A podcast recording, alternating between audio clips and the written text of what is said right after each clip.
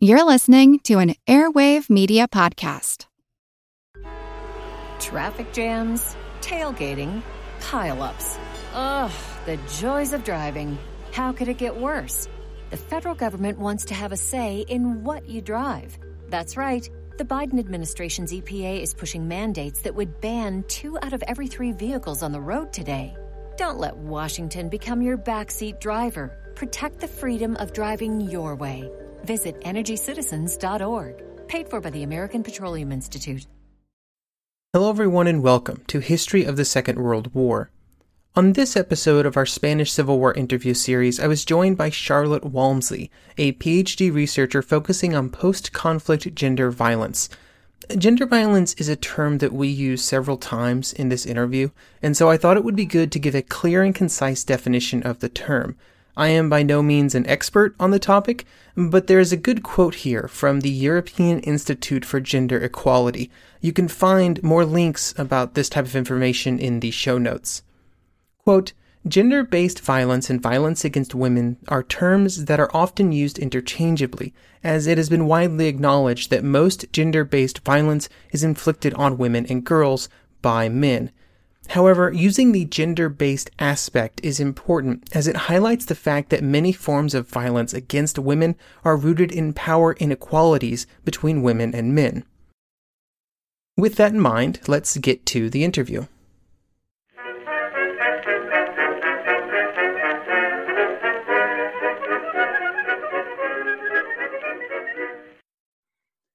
Hello, everyone, and welcome to the Spanish Civil War interview series. Today, I'm joined by Charlotte Walmsley, a PhD researcher focusing on post conflict gender violence, including that which occurred after the Spanish Civil War. Charlotte, thank you for joining me today. How's it going? It's it's it's going well, thank you. It's going well. It's it's 2020, so it's uh, it's an experience. it's, it's an experience, absolutely, absolutely. But thank you so much for having me on. Okay. When we look at Spain during the Second Republic, uh, what was the state of women's rights before the Civil War began? Okay, so I think to analyze the state of women's rights before the war began, I think it's important to go back a little bit further um, than the uh, Second Republic in terms, in order to kind of contextualize the gains that had been made under the Second Republic.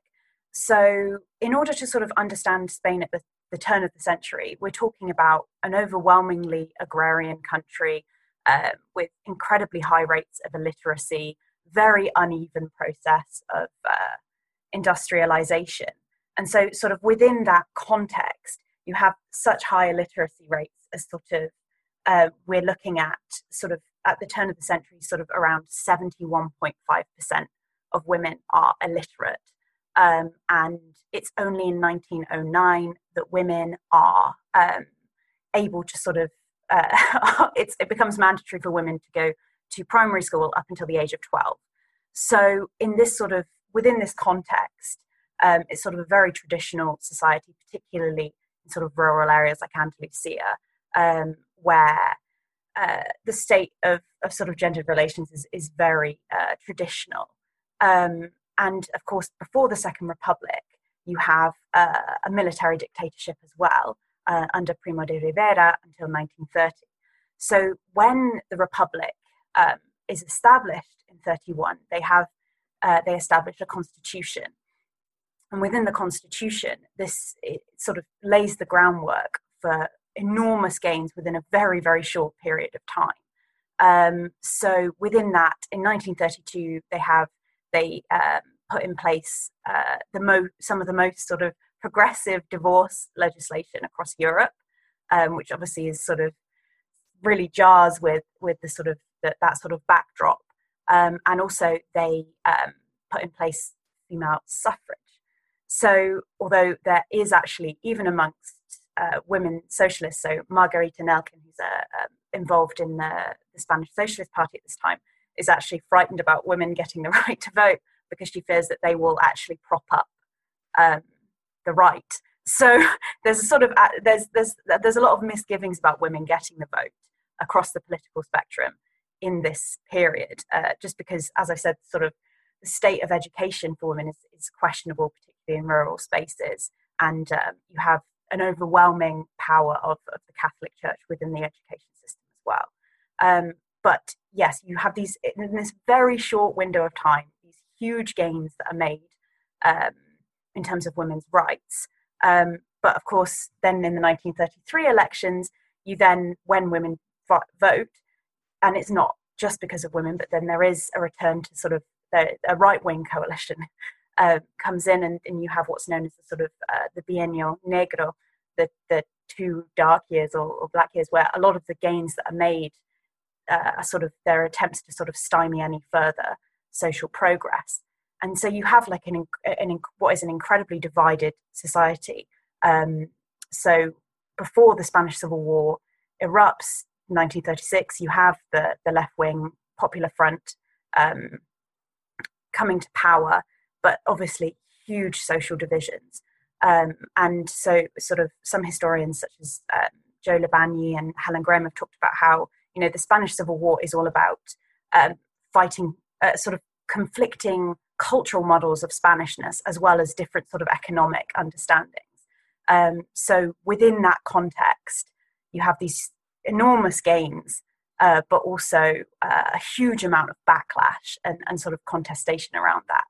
Um, and I guess uh, so. When the war starts, we start seeing the trend of of women, at least on the Republican side, going to the front in in militias and things. Um, but that practice was curtailed on the Republican side. Uh, do, do you know sort of what led into to that change? well it's it's really really fascinating because again there's this sort of this this really quick sort of shift again so in 1936 there's never there's there's not a sort of a targeted call for for women to join the front lines but what you have is a spontaneous sort of movement you do have women coming forward and and, and sort of going to the front to fight uh, which is you know is quite remarkable in in this context um, that women were putting themselves forward. Um, however, in a very, you also have women in the rear guard. You have women sort of. Uh, the idea is that they should be able to defend cities as well.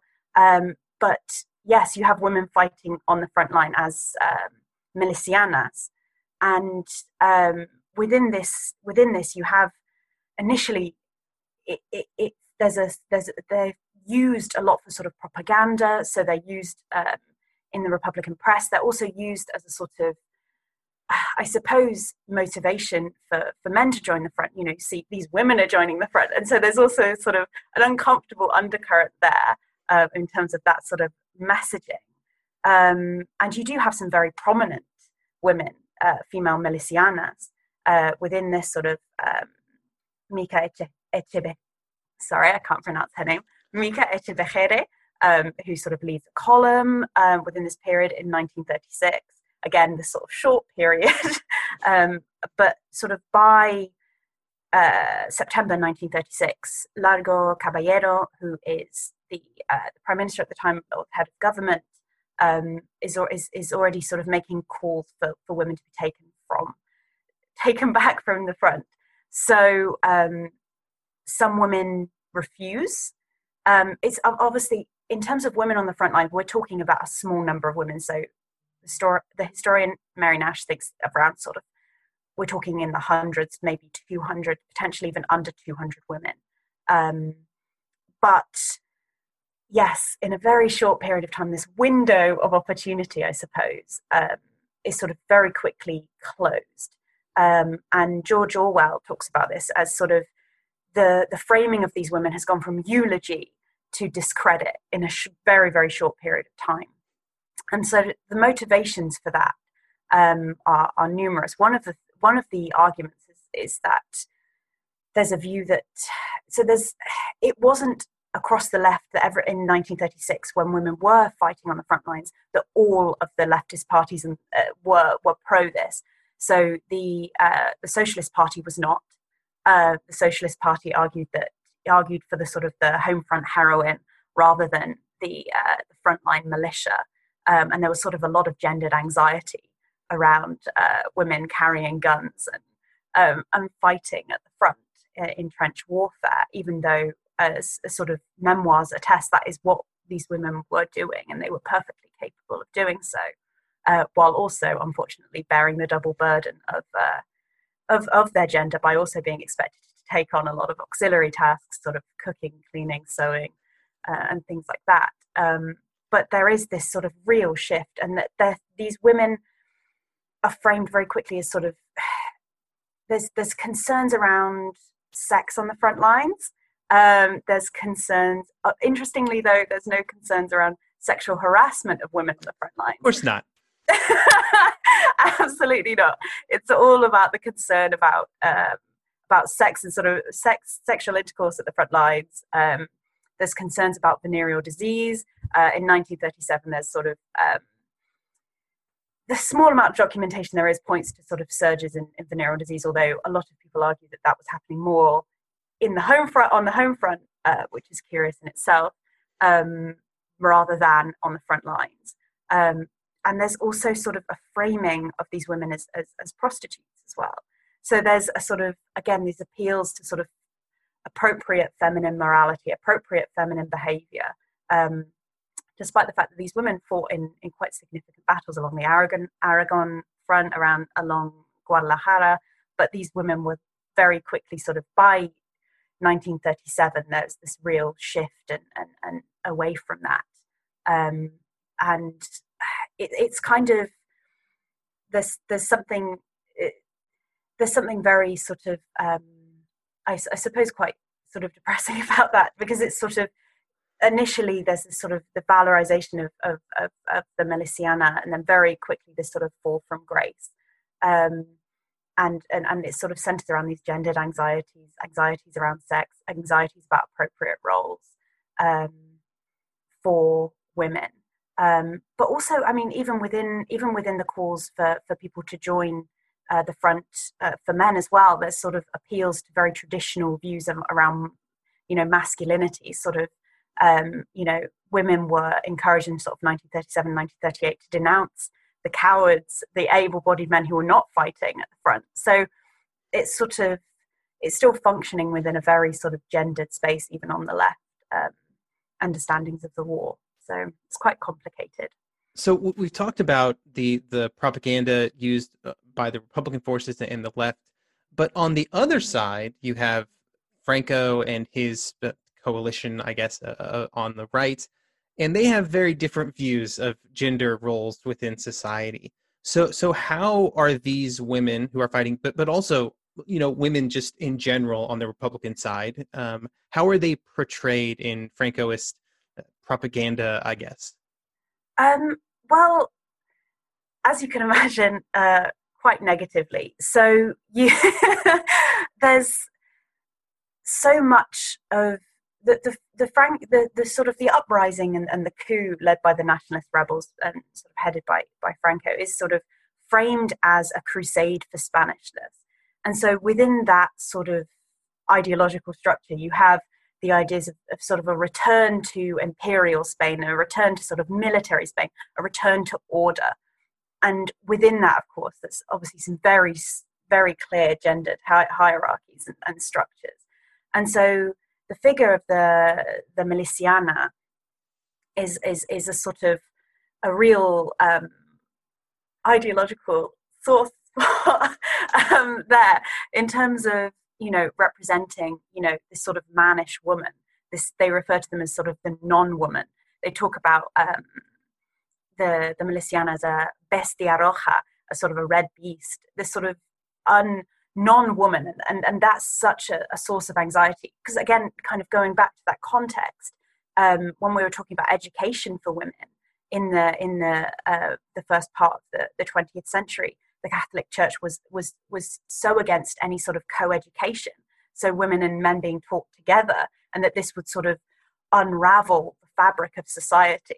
Um, and so these idea of gender roles is so integral to a sort of understanding of Spanishness and understanding of women as you know um, as caregivers, um, and so this is hugely destabilizing. Um, and again, there's sort of understandings of it. It all comes back to also a lot of sexual anxieties as well, um, in terms of you know these. There's later on in, in sort of at the end of the the Spanish Civil War you have uh, a prominent uh, Francoist uh, psychiatrist, uh, Dr. Antonio uh, Vallejo Nágera, who studies the red women um, and tries to and, and, tries to identify a red gene and the idea of these women as having as, as being militaristic or inciting violence because of their sort of latent sexual appetites. And so it's sort of all within this framework of this sort of dangerous, deviant, um, dissident female behavior and sexuality and um, strength, which is so alien. And then you have as you have as well, kind of comparative to sort of a lot of the women's movements on the left, you have the emergence of um, in 1934 of uh, La Sección Femenina, the feminine section, which is the kind of the female counterpart for the Francoist militia, the Falange, um, and that's headed, interestingly, by by a woman. So all these women are sort of empowered within the Francoist structure, but only within very strict limitations. And their sort of idea is all about sort of teaching what it is to be a woman in Francoist Spain. And so this, the, these again these conflicting cultural models of femininity, um, and within that, and then later on you have the sort of the emergence of the Patronato de Protección a la, uh, a la Mujer, which is in 1941 this idea of this board of protection for women um, in early Francoism, which is all about sort of promoting appropriate female morality and behavior, and again a sort of a close uh, interweaving with a lot of sort of um, ca- very traditional Catholic morality.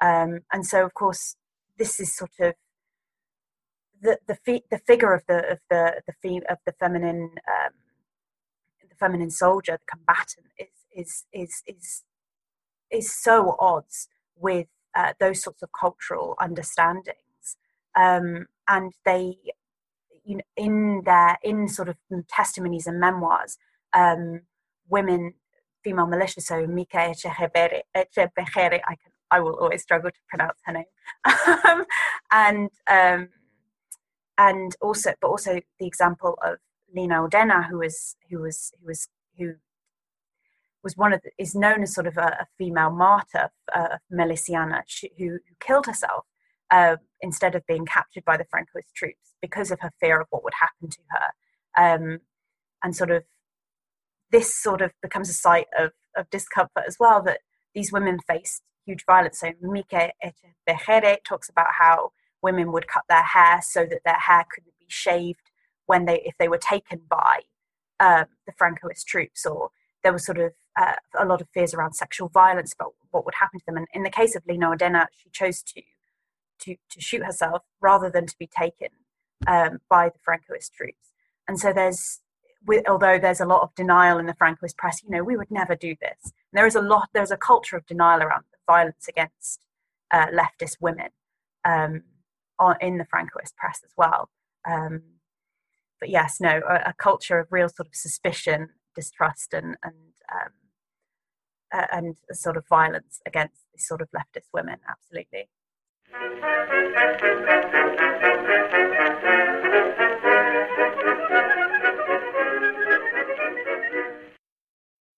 When you need mealtime inspiration, it's worth shopping Kroger, where you'll find over 30,000 mouthwatering choices that excite your inner foodie. And no matter what tasty choice you make, you'll enjoy our everyday low prices, plus extra ways to save, like digital coupons worth over $600 each week. You can also save up to $1 off per gallon at the pump with fuel points. More savings and more inspiring flavors make shopping Kroger worth it every time. Kroger, fresh for everyone. Fuel restrictions apply. Want to learn how you can make smarter decisions with your money? Well, I've got the podcast for you. I'm Sean Pyles, and I host NerdWallet's Smart Money Podcast. On our show, we help listeners like you make the most of your finances. I sit down with NerdWallet's team of nerds, personal finance experts in credit cards, banking, investing, and more. We answer your real-world money questions and break down the latest personal finance news. The Nerds will give you the clarity you need by cutting through the clutter and misinformation in today's world of personal finance. We don't promote get rich quick schemes or hype unrealistic side hustles. Instead, we offer practical knowledge that you can apply in your everyday life. You'll learn about strategies to help you build your wealth, invest wisely, shop for financial products, and plan for major life events. And you'll walk away with the confidence you need to ensure that your money is always working as hard as you are. So turn to the nerds to answer your real world money questions and get insights that can help you make the smartest financial decisions for your life. Listen to NerdWallet's Smart Money Podcast wherever you get your podcasts.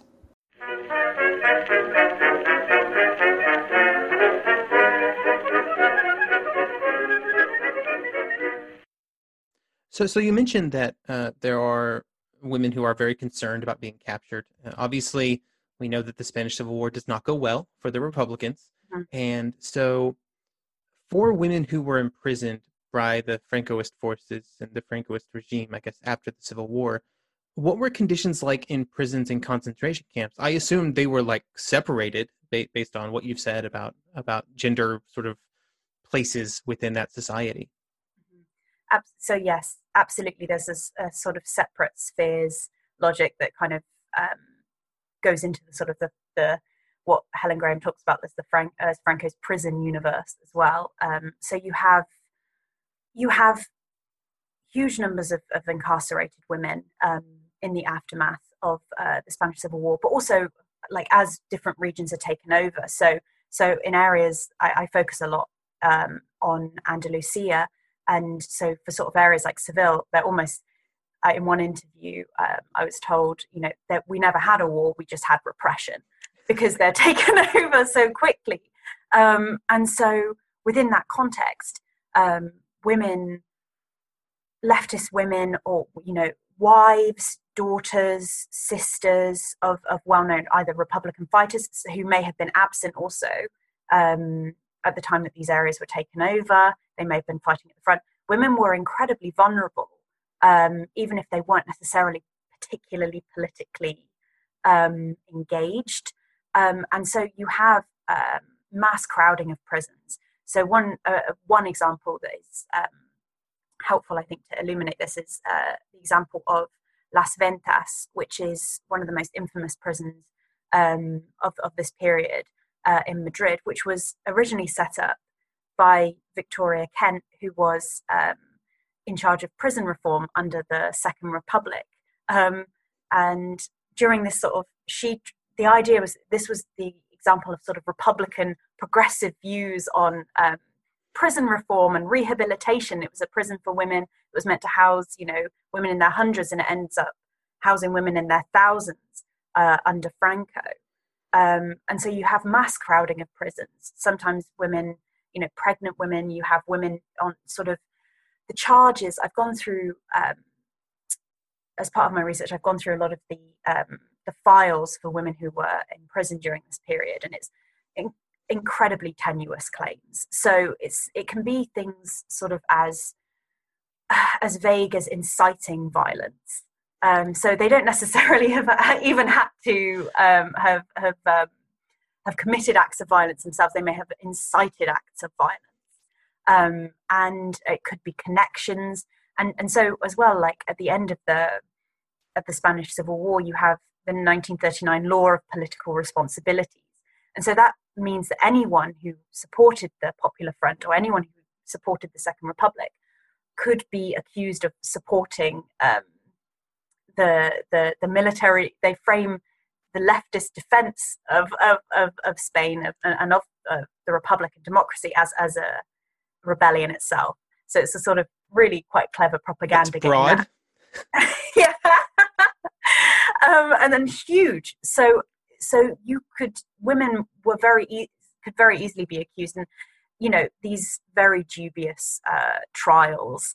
Um, and it's uh, thanks to the work of um, Tomasa Cuevas, who herself was imprisoned um, dur- uh, uh under um, under the Francoist regime, sort of collected all of these different testimonies of women. Um, there's a lot of discussion about sort of women having their heads shaved in prison. There's a lot of discussion about the sort of the scarcity of food. There's discussions around use of um, torture, sort of using electric shock. There's a huge, alongside, of course, execution. Um, it, you know, that some of the level, the levels of violence are really quite, in some cases, quite medieval. The, the one case I came across of in Seville was of uh, one poor woman who was killed by garrote. So there's it's it's a really quite a bleak picture for women. Um, you know, obviously in comparison to to sort of male um, population in prisons um, and concentration camps, it's lower, but it's still a massive surge. So in the initial sort of periods that, that sort of zones are taken over, the female population rockets uh, disproportionately to sort of average rates of female criminality, um, as it were, huge surges. Um, uh, when reading about the experiences of women in these situations, you sent me over some some information to read, and this will be linked in the in the show notes for anybody listening. It almost feels like the sort of imprisonment, the the public humiliation, the mental and emotional abuse that these women suffered was fueled almost by a, like a belief that they were infringing upon some fundamental part of Spanish culture, and that that had to be punished in some way. Uh, do you think that's an accurate assessment of, of what's happening? I would absolutely agree with that assessment. I, I think the the the culture of violence and and the kind of the ecosystem of violence um, in this period is is one of exemplary violence. So women are sort of publicly shamed.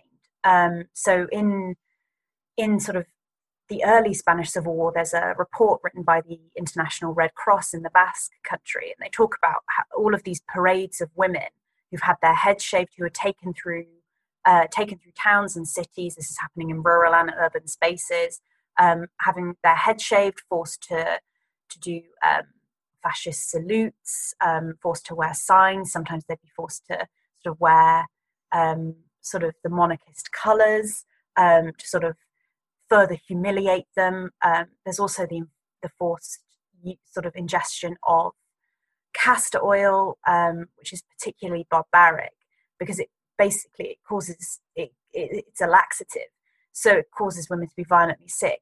Um, it causes women to sort of be unable to to control themselves, and so there's this sort of very physical purging, um, sort of on the streets, this, this humiliation um, of these women who are made sort of hyper visible as ex- as examples. Not it's not just to break their spirit, but also to send a message to the wider community about what are what is appropriate female behavior um, and what is um, and what is the role of women in Spain. And so you have these sort of again these opposing models of um, sort of the the the the exaltation of sort of the sort of very traditional values of femininity um, and then uh, uh along Catholic lines, along sort of religious lines, this sort of and the sección Femenina very much promotes this idea of the sort of the submissive woman as mother, this idea of sort of obedient, um, obedient female heroines, and then on the other side you have these sort of the red women are viewed as sort of figures of degeneration um, and and of sort of a loss of order, a loss of control, um, and and that's the sort of the message that is spread within the community. Um, and it's also, I, I, suppose, it's also the fact that they were sort of really easy scapegoats as zones were taken over. If what if men were absent and and they couldn't publish, they couldn't um they couldn't publicly uh, they couldn't publicly punish Republican soldiers in the same way. Um, but they could then punish their mothers, their sisters, their wives, their daughters. Um, and so it becomes this sort of there's a lot of discussion around sort of the spectacle of violence um, and sort of sending messages uh, into the wide in, into the wider community. And I think these women were absolutely viewed as a threat to traditional Spanish motherhood. And, and within the sort of the first few years of Francoism, you have, um, you know, the 1931 constitution that gave women the right to vote, that well, that gave women sort of the right to divorce and all of these different things 1931 1932 all of that is undermined and you instead have the civil code of 1889 put in which makes which makes women uh, legal minors. Um, so uh, their husband that sort of enshrines the idea of, of, of women as as sort of unequal uh, to men and and you have it enforces the idea of patria potestad so the supremacy of the father so and, and of the husband. And so women lose all, all of their rights really within this period. Um, and then you have the promotion of, of these sort of very traditional um, views of womanhood. And these women don't fit within that. And this is, I, I suppose, this this idea of public punishment you could frame it as sort of a means to purge them of, of their past and, and there's a sense of redemption but there's still huge amounts of stigmatization and ostracization of these women afterwards as well. Um, and some of these women are in prison for absolutely years for incredibly nebulous uh, crimes. So uh, you know after the war we have uh, several decades of sort of franco in power. Um, did the prevalence of, of gender violence uh, sort of change or evolve in a meaningful way uh, during this period, or did reforms really have to wait until after? Mm-hmm. So, within as as as as I was sort of saying in terms of the the civil code, um, it's incredibly difficult for women to voice any complaints, and it's incredibly women can't get divorced. Contraception is uh, is is is no longer is no longer legal. Legal. You have all of these sort of controls upon women's behaviour, and you have in 1941 the what what I was talking about before in terms of the Patronato de Protección a la Mujer, the Board of Protection of Women. Um, you have a structure where in sort of women who do not fit within female morality appropriate female morality can be punished, and you have women who, so unwed mothers, are uh, can be taken in by the state, and their their children's their children are then sort of taken taken from them. So women lose a lot of unwed mothers are sort of disempowered, but then you also have if you're a you know a wife and a mother, you have no power comparative to your husband, um, and so it's in, it's incredibly difficult for women to voice any sort of complaint. There's no really no real protection in place for them within this. You know, there's into the 40s. Um, prison prison violence is still is still described in in memoirs and testimonies. Um, you still have the use of head shaving, although this is much less common in this period. Um, but women can still be arrested on very dubious claims for, for under the law of political responsibilities. Um, and it's just this culture of it's it's very hard. It's, it's there's been such a, sh- a sort of regression that it's it's very hard to sort of see any opportunity for things to really change in a meaningful way. Um, I think the sort of the extremes of violence that you see in the Spanish Civil War abate, um, but in terms of it's, it's incredibly difficult really to quantify but if you were to look at issues such as domestic abuse there are no real protections. Women can't get a divorce. Women can't escape these sorts of confines um, and so it's it's incredibly kind of difficult to look at it in, in and sort of say that there's there's much improvement there. Um, and it's sort of within the 1960s and 1970s there is some sense of progress in that um, women are starting to go to university um, in larger numbers, and there's sort of there is there is some sort of questioning there, but you still have women in certain sectors are you know are discouraged from being married and continuing to work. Women can't open a bank account when they're married uh, without the permission of their husband. So you have a lot of um, still very sort of regressive, um, regressive policies and, and attitudes uh, towards women. However, in the 70s, there is a sort of a push. There is a push by, by some activists uh, to change the civil code. Um, and in fact, Franco allows a commission to sort of edit the um, some sections of the civil code to give women um, more rights. And this does go through in 1975, but of course, this is when uh, his his um, the dictatorship comes to an end and he and he dies. Um, but you it, it's sort of a really slow burn um, in terms of any sort of change regarding women and as well you still have a culture of censorship of extreme traditional morality sort of films are censored books are censored all the way right through into the 70s and in terms of what i was talking about in terms of um, unwed mothers and them being sort of institutionalized and their, their children being taken away from them which is known in spain as the the stolen children los bebés robados but they that still goes on up until the end of the, the regime.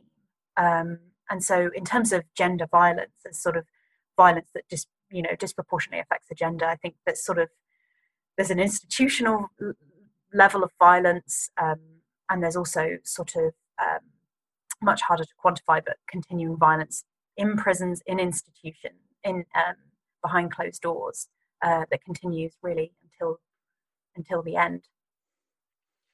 Um, when we look back from the modern day, how is this uh, the violence, uh, sort of everything we've talked about today, uh, remembered? Is it contentious like some other events during this period of Spanish history? Yes, uh, the short answer. um, so, when, uh, as as as I'm sure you know, this this podcast will will, will engage with it with a lot. Um, the the the sort of the culture of silence that sort of emerges in the immediate aftermath. You know, the 1977 Amnesty Act, uh, the Pact of Silence, um, as it's more commonly known, sort of stymies discussion of Francoist repression uh, against women, um, and as it sort of silences repression as a whole. Um, and it's sort of, I think it's it's that much more difficult because you have, um, you know, looking at the archival documents of, of you know, of, of, these women who are imprisoned. There, it's it a lot of the these all of these documents are written by Francoists, so it's incredibly hard to get a sense of exactly what's happening. You have huge sort of a huge sense of erasure there, um, and so you have that you know as I was talking about in terms of Tomasa Cuevas and her work in terms of getting these testimonies out there, um, and sort of a lot of a push towards oral history, um, because there's sort of no with an amnesty obviously there's no potential for judicial redress um, for, for people who've suffered uh, during this period. And because of the nature of, of some of the violence, such as you know head shaving, it's so inherently shame. It's so tied up in shaming. It's designed to be shaming and humiliating. It's incredibly difficult to empower people. You know, as again talking about people who you know may not have even necessarily been literate, women who may not have necessarily been literate, and sort of now obviously much older. Sort of how can they where can they complain? How can who can they complain to? And with with the length of time this takes place, I guess you know for for a lot of women, you would you would think that maybe they've they've tried to move past that period, right? And that they have a life to live past that. Absolutely, and and I think that there is there there there are there have been some very brave women who have talked about the violence that they endured, um, but this predominantly is sort of women who were imprisoned so uh, there's a really fascinating documentary that I would recommend for any um, Spanish speakers, and it's uh, it's up on YouTube actually, um, and it's called um, Presas de Franco, so female inmates of Franco, and they take um, a lot of uh, experiences of different women that, who are talking all about their experiences within Franco's prison, but these women were largely activists, so they were more empowered potentially anyway, so more comfortable talking about their experiences now, and I suppose there's a sense of vindication, right? You know, we fought on the right side um, now, but for sort of women who may have may have experienced, you know, extrajudicial violence, you know, g- you know, gender violence, shaming violence on the streets, simply for being the, you know, a family member of a, a of a Republican fighter or um, a mayor, would they're not? It's not so easy um, to to do so. Um, so you you have had in Andalusia. It's really interesting. You know, in 2010 they brought in because so much of sort of this policy is is devolved. Although there are attempts now uh, with 2020 2021 to bring in a new law of historical memory, but the with the Andalusian regional government they brought in uh, reparations for women who faced head shaving in 2010. Um, which was highly contentious, um, uh, sort of more widely, um, because there's this, always this idea of a sort of a tit for tat uh, that happens in terms of, oh, well, you know, this violence happened against leftist women, but then, you know, on the right, they will evoke violence against nuns, particularly. Um, and so there's this idea of um, there's there's there's still a real struggle around the disproportionate violence that women endured at the hands of Francoists. This is not at all to minimize violence on the other side, which also did happen. Um, but the systematic use of, of these sorts of practices um, that's decried by you know the International Red Cross in, in 1936 1937 you you there has to be a recognition of that but within that that policy of giving reparations in Andalusia to to these women who experienced head shaving you know there was positive uh, press response but there was also very negative press response to it. Um, and so it's still a sort of a real hot button issue despite so much time passing just because it's sort of it's it's this idea on the right of sort of opening historical wounds is how they frame it. It's sort of sowing the seeds of division. Because there's so much there's such a history of political division um, there's a sort of real fear of bringing that out again. But also i think you know there's there's there's a sort of a real struggle around sort of the recognition of so many people who who still don't know what's happened to their family members in in Spain. It's it's a very emotive uh, emotive um, issue still. Thank you for joining me here today for this interview. It's been uh, really great talking to you. Thank you ever so much. It's been great talking to you.